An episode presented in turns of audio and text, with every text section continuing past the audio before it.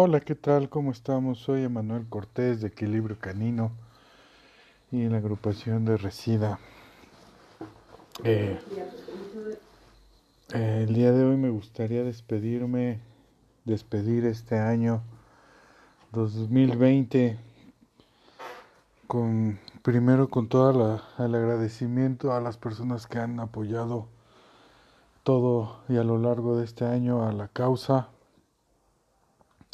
a mis clientes que, que han trabajado y que les gusta que trabajemos con, con, sus perritos y con, con ellos.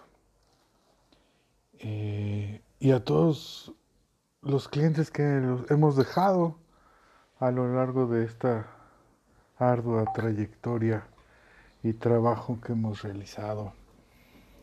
Quiero, quiero tocar un tema muy importante. Eh, quizás a pocos días, eh, ya pasó Navidad, este, y estamos a, pocos días de, terminar el año con un tema muy particular y quizás a mucha gente puede ser que no le guste, no le gusta cómo hablo, no le gusta escuchar las verdades pero es muy importante y hacerlo de forma honesta y clara creo que es lo, más importante. ¿Cuál es este tema? Los, los fuegos artificiales, la pirotecnia. Eh, cada, cada año, desde septiembre, comienzo a ver que no truenen cohetes, que no, no tronar cohetes y no estoy a favor de que hagan uso de, de, este, de este tipo de diversión o recreación.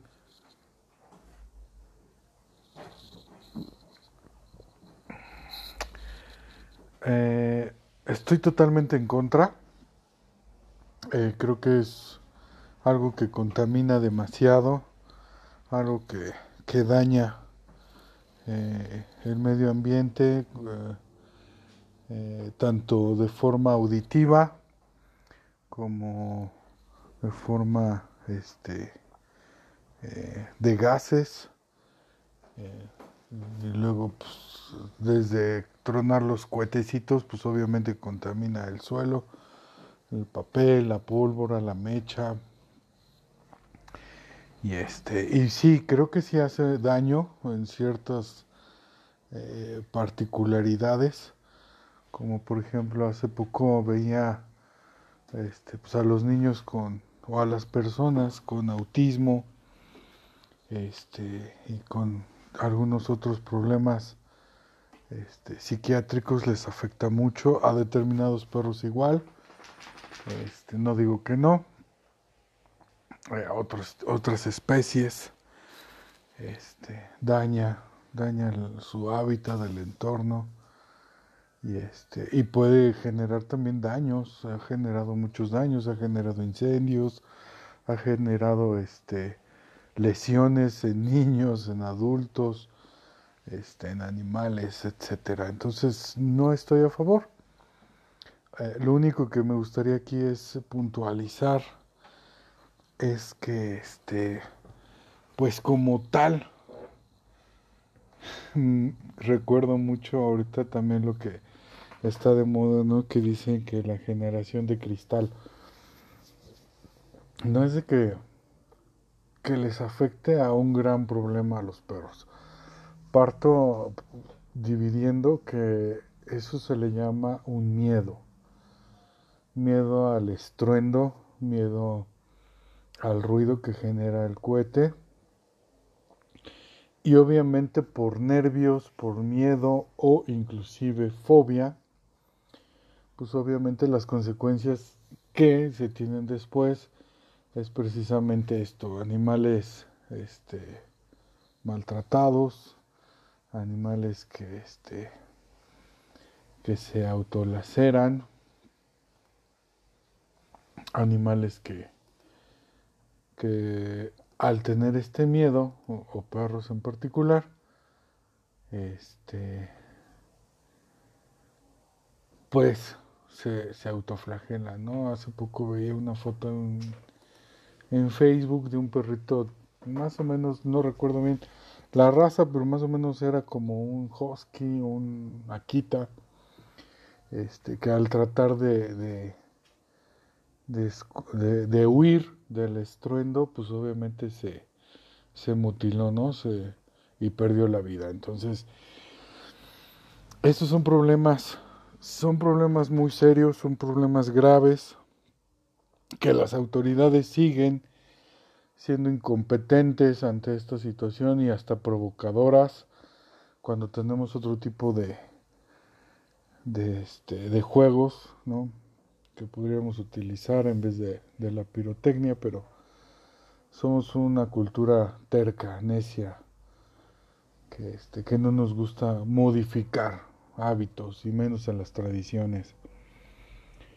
Eh, el miedo, la fobia, son resultados de conductas que no se atendieron, que el propietario no ha querido atender y es más fácil echarle la culpa a otra a un tercero a una circunstancia que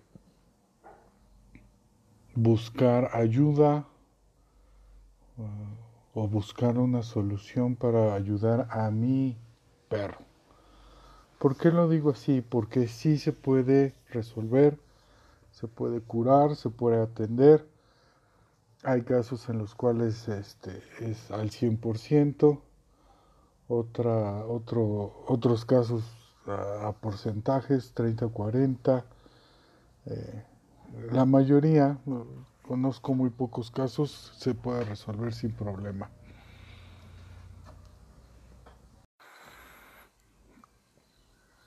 Se puede resolver sin ningún problema, se puede atender, hay muchos Hoy en día hay muchísimas. Eh, no, me paro, no paro, no, me canso de decir que hay mucha gente que, se dedica a esto,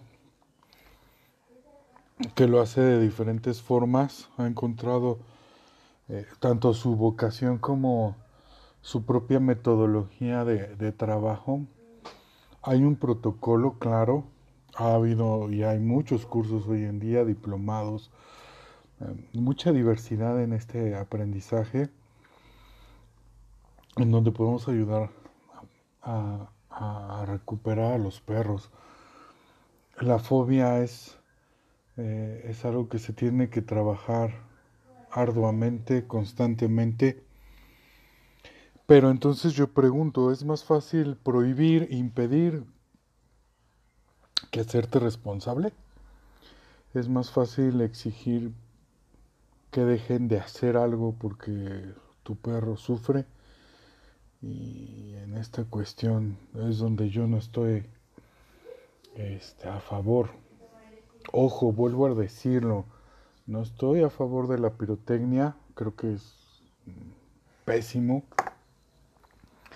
Pero tampoco estoy a favor de, los propietarios que no pretenden hacer nada por sus perros más que tenerlos y apapacharlos e inclusive fomentarles más el miedo o, reforzar el miedo, la fobia que tiene el perro porque pues simplemente y sencillamente porque no quiere hacer nada el propietario, ¿no? Es más fácil culpar al, al, al de afuera que hacerse responsable y decir, pues igual y tú fuiste el culpable de que tu perro tuviera esa, ese miedo, esa fobia, y aún así que tu perro no la tuviera y que tú no quieras hacer nada, pues obviamente te hace responsable número uno de que no has querido atender a tu perro.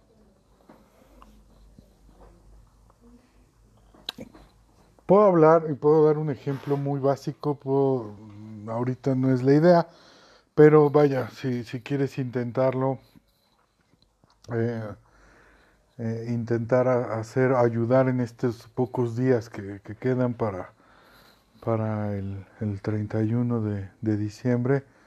Eh, no lo vas a resolver en tres días, te, soy muy honesto, pero puedes empezar igual y haciéndole a tu perro un proceso de habituación. Eh, igual voy a, a, dejar de usar tecnicismos, eh, pero vaya, el, habituar, la habituación es habituar a tu perro a que, que entre en el entorno ¿no? del hábito, que, que si suena un cohete, pues no pasa nada malo. Lejos de apapacharlo, lejos de reforzarle el miedo, pues es decirle y de enseñarle a tu perro que no pasa nada, que su vida no está en peligro. Obviamente necesitas de un, de un experto que te va a cobrar, obviamente, si no piensas pagar. Este, o puedes verlo en YouTube, puedes buscar cómo, cómo lo pueden trabajar. Eh, no estoy en contra de YouTube, pero simplemente eh, los perros para aquellos que, se han tomado la molestia de ver eh, la psicología de los perros, cada perro es diferente. Entonces, si ves el caso de un perrito, no quiere decir que el tuyo va a ser igual. Podría ser que con menos o pudiera ser que con más, ¿no? Pero bueno, el punto es, ¿cómo puedo, consejos breves, cómo puedo ayudar a mi perro? Eh, a partir de, que me escuchas, este, puedes buscar en YouTube en varias aplicaciones que hay este, sonidos de cohetes, ¿no? los más fuertes que tengas y los puedes reproducir en tu casa en un sonido suave para que tu perro los escuche y veas la reacción de tu perro. Si tu perro ves que de plano huye del lugar de donde están los cohetes, pues estás hablando que es una fobia. Si se pone en una cuestión de alerta de, qué onda, qué pasa, qué hay, qué pasó, qué pasó, este, pues continúas para que obviamente el perrito diga, ah, ok, no pasa nada, no, sé qué sea, pero bueno. Eh, si es una fobia, definitivamente necesitas llamarle a un especialista. Pero podrías comenzar intentando poner este mismo sonido un poco más suave y cuando le des de comer o este o lugares en momentos en los cuales el perro pueda asimilar que no pasa nada y que hay recompensas favorables. ¿Por qué se le dice reforzar comportamiento? Porque si tú en vez vas, ves que tu perro le da miedo y chilla y llora y vas y apapachas, le estás reforzando esa emoción, ese miedo. Entonces, este, le estás diciendo, sí, témele al cohete porque el cohete te puede hacer algo. Si tú, por el contrario, no le haces caso y lo dejas este, así, el perro no, no va a reforzar nada ni va a asociar algo, algo bueno ni malo, simplemente algo que, que este pues que es puede ser común, ¿no? Que en el entorno puede estar viviendo sin ningún problema.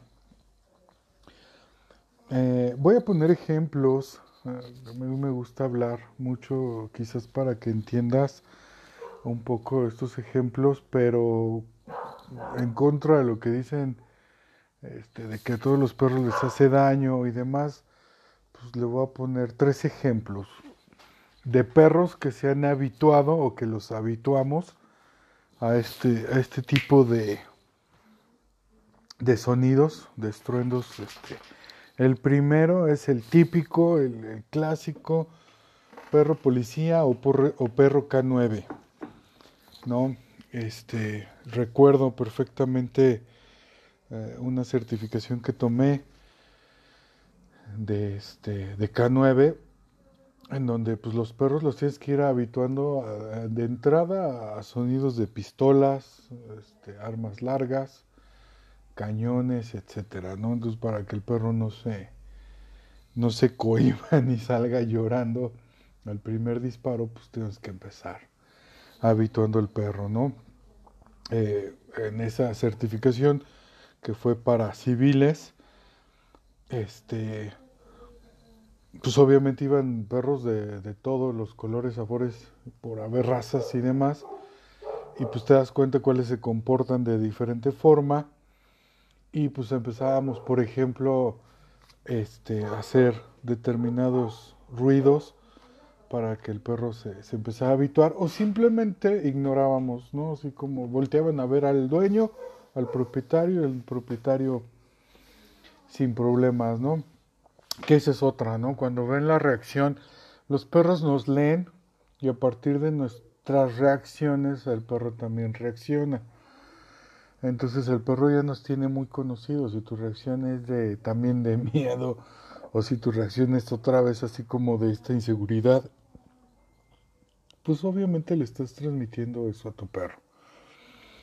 Entonces el primer ejemplo es el perro policía, perro militar, eh, el perro K9 que tiene y vive diariamente estos sonidos tan escandalosos o más escandalosos. el número 2 es el perro de rescate. Eh, para los que son de la ciudad y me escuchan, para los que están en otros estados y que se enteraron del terremoto que vivimos en la Ciudad de México, eh, me quedó a mí muy claro esto. Eh, hay, tú mandas al perro a, a, búsqueda y rescate y pues pueden estar colapsando edificios, pueden estar colapsando paredes o ruidos este, de diferente tipo, no necesariamente pirotecnia. Y pues el perro no puede salir huyendo, tiene que ir a buscar.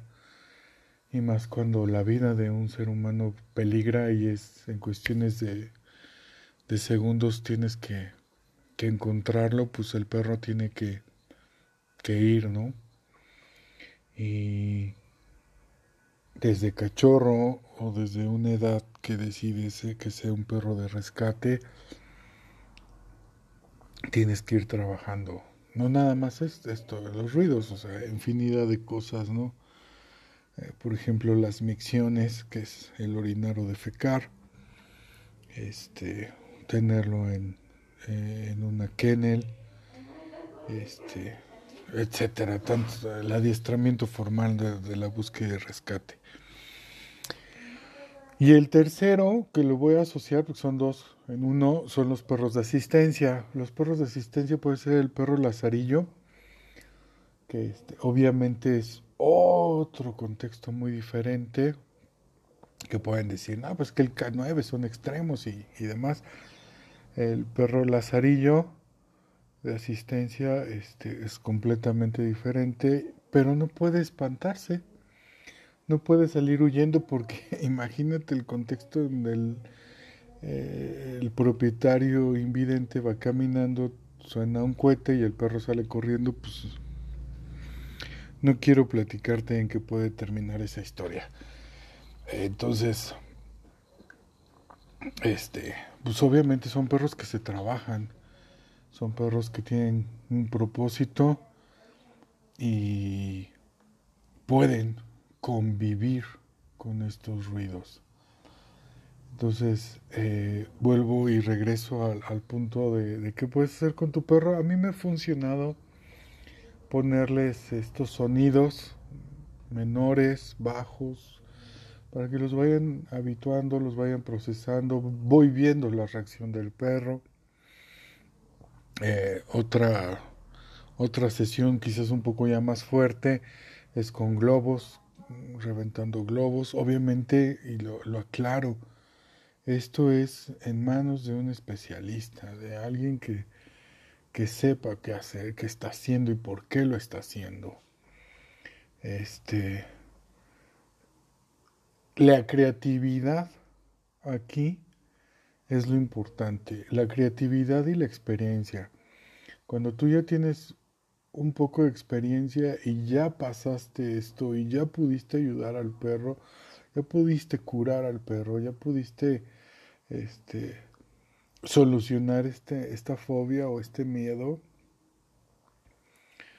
este, eso es lo que te da la experiencia, decir, puedo hacer esto dentro de mi protocolo, voy a hacer lo otro, voy a hacer aquello, voy a hacer quizás subiendo la intensidad este, que necesita el perro. Aplausos, por ejemplo, ¿no? Puedes hacer aplaudir de manera muy fuerte, puedes hacer eh, sonidos que de primera instancia el perro interprete como algo de alarma y después le hagas ver que, que es indiferente totalmente este sonido. ¿A qué voy? Y esta es, es como el secreto, eh, no el super ultra secreto, pero sí es un secreto importante de, de la modificación conductual. Mm, no es el top secret, pero sí es un secreto. ¿Cómo puedo modificar la conducta de mi perro? Por medio de simulacros. Cuando nosotros hacemos un simulacro, los que vivimos, o vivíamos en la Ciudad de México, cada determinado tiempo se hace un simulacro de sismos, precisamente por lo que pasó hace tres años, eh, para saber qué hacer, para tener eh, herramientas para cometer errores y irlos puliendo puliendo, puliendo, mejorando, ir mejorando cada vez más hasta que se fije una conducta, un comportamiento y sobre todo una actividad en la cual voy a desarrollar de la mejor manera efectivamente. Entonces, ¿qué es lo que tienes que hacer con tu perro? Hacer simulacros. Simulacros en los cuales poco a poco le voy a ir enseñando a mi perro que no pasa absolutamente nada. ¿Sí? Ojo y aclaro, dependiendo el grado de fobia que tenga tu perro. Podemos hacer eh, una variación del 1 al 10, del 1 al 5, del 1 al 3, dependiendo eh, el experto o tu lógica, pues eh, escalar o hacer la escala de este de qué grados puede estar tu perro, ¿no? En, en, esta cuestión de la fobia. Entonces, pues lo importante es que comiences a hacer simulacros. Pues, inclusive no para todos los perros, pero sí para los que quieran ver. Pueden, eh, si quieren, los invito a, este, a tomar de referencia este, este fin de año y comienzo de año, en donde puedas grabar, graba a tu perro y, este, y te invito a que me mandes la, la foto, el video, perdón, me mandas el video a mis redes sociales, sobre todo por Facebook o por este Gmail y este y con mucho gusto te ayudo. De hecho, voy a comenzar a dar sesiones por Zoom, este, consultas. Eh, van a ser consultas gratuitas con donativos voluntarios. Este, por esto de la pandemia, para ir solucionando temas que pues, realmente puedan, puedan ser sencillos relativamente y que ustedes comiencen a responsabilizarse de sus perritos, responsabilizarse de la educación, de la rehabilitación de sus perritos.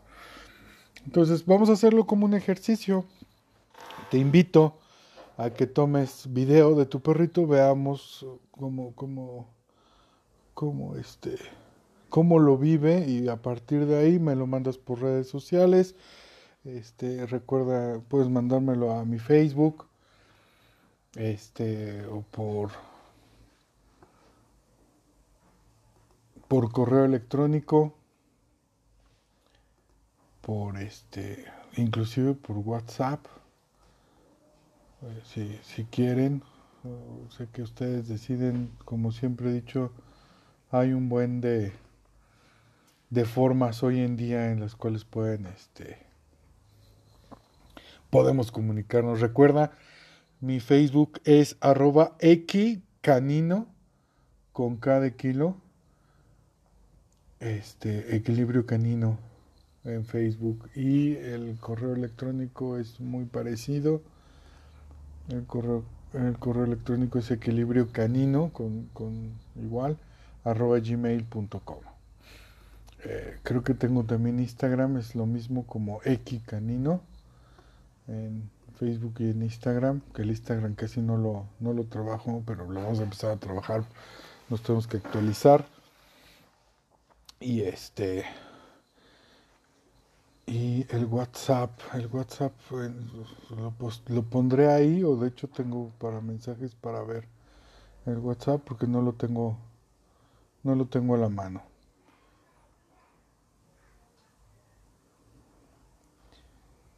Si quieres mandarme un video antes, eh, si quieres o tienes alguna duda referente al tema, no, mándame un mensaje, un inbox y, con mucho gusto lo atendemos. Si tienes otro problema, otras circunstancias, quieres este resolver alguna duda, pues lo podemos hacer. Y si no la, no la, no, no sé responderla, pues con mucho gusto podemos buscar la forma o el dónde encontrarla. Eso es lo importante. Nosotros los expertos, o desde mi punto de vista, no lo sabemos todo. No somos los máster, o al menos yo no me considero el máster ultra plus. He aprendido, tengo experiencia, pero aún así sigo aprendiendo. Sé y conozco mucha gente que está, que tiene mucho más conocimiento que yo. Y pues al final de cuentas eso es lo importante, el, el abrirnos a las experiencias de, otros compañeros que, que, han trabajado o se especializan en ciertas, en ciertas actividades, como por ejemplo, tengo compañeros que les gusta y trabajan con pitbulls, este, pura agresión, este, perros de asistencia, paseos, este, en fin, escuela, la academia, ¿no? Tanto para para perros como para humanos. Entonces, este, pues hay de todo, ¿no? Hay, hay habemos mucha gente, este, otros compañeros que, que lo hacen de forma, este, más directa con, con el propietario. En fin, hay muchas formas de adiestramientos banqueteros que le llamamos. En fin, hay, muchos. Entonces, eh, mándame tu video, mándame tu duda, con mucho gusto te puedo ayudar. Voy a, voy a abrir el Zoom. Este, igual también los quiero invitar. Voy a el próximo, el próximo año y el próximo mes, a finales de mes, probablemente voy a quiero dar un, un curso eh, muy importante porque es va a ir enfocado a las personas que rescatan a los perros. Eh, ¿Qué problemáticas pueden tener? Pueden tener perros agresivos, pueden tener perros este, inquietos, pueden tener perros este eh, problema en su casa, micciones, etcétera, etcétera, etcétera. Eh, voy a ahondar algunos puntos el qué hacer cuando se rescata un perro, qué es lo más importante, etcétera. Este, este, este curso no va a tener ningún costo, todo lo que, lo que pretendo y estoy haciendo no es una forma de, lucrar. Eh, yo creo y me veo ya en la necesidad de hacer esto, eh, no para regalarlo, sino para ayudar a que se responsabilicen. Eh, a mí me choca ver perros en la calle, no porque se vean feos, sino por los pinches propietarios irresponsables que los dejaron, los abandonaron y que al final de cuentas el perrito tiene que, que sufrir la peor parte, ¿no? Eh, como ir buscando comida, este, a veces los atropellan, a veces los patean, a veces los envenenan. Y es, es alzar la voz por alguien que no puede, ¿no?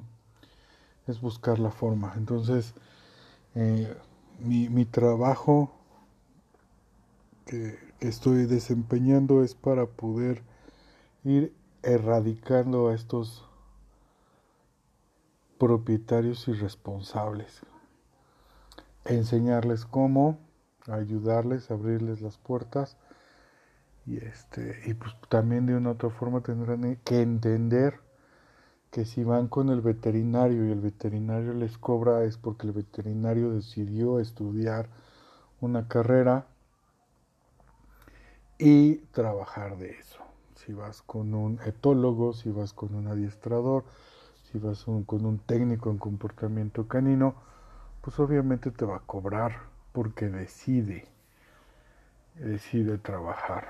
Y qué bonito es hacer lo que te gusta, ¿no? Hay expertos que no son tan expertos, pero pues al final de cuentas lo importante ahí es, es este escuchar las recomendaciones y pues de una u otra forma también arriesgarte. Es como los veterinarios. Veterinarios hay buenos y hay malísimos. Pero es eso, tú tienes que arriesgar a conocerlos, ¿no? Entonces, eh, agradezco mucho a las personas que, que me están siguiendo. Son poquitas, vamos con pocas cantidades, no me preocupa. Al contrario, les agradezco que me escuchen, les agradezco que, que me empiecen a mandar comentarios. Y este, y pues vamos este año con todo. Les deseo un feliz, un feliz término del año y un feliz e increíble con las mejores vibras caninas. Un 2021 por porque todo salga bien, por menos perros en la calle, por menos perros maltratados, por menos perros olvidados, por más propietarios responsables. Sale, eh, les deseo lo mejor, les mando un fuerte abrazo y les puedo ir adelantando que para el próximo año comenzamos a tener expertos, especialistas que vamos a ir profundizando en temas importantes, profundizando en temas este,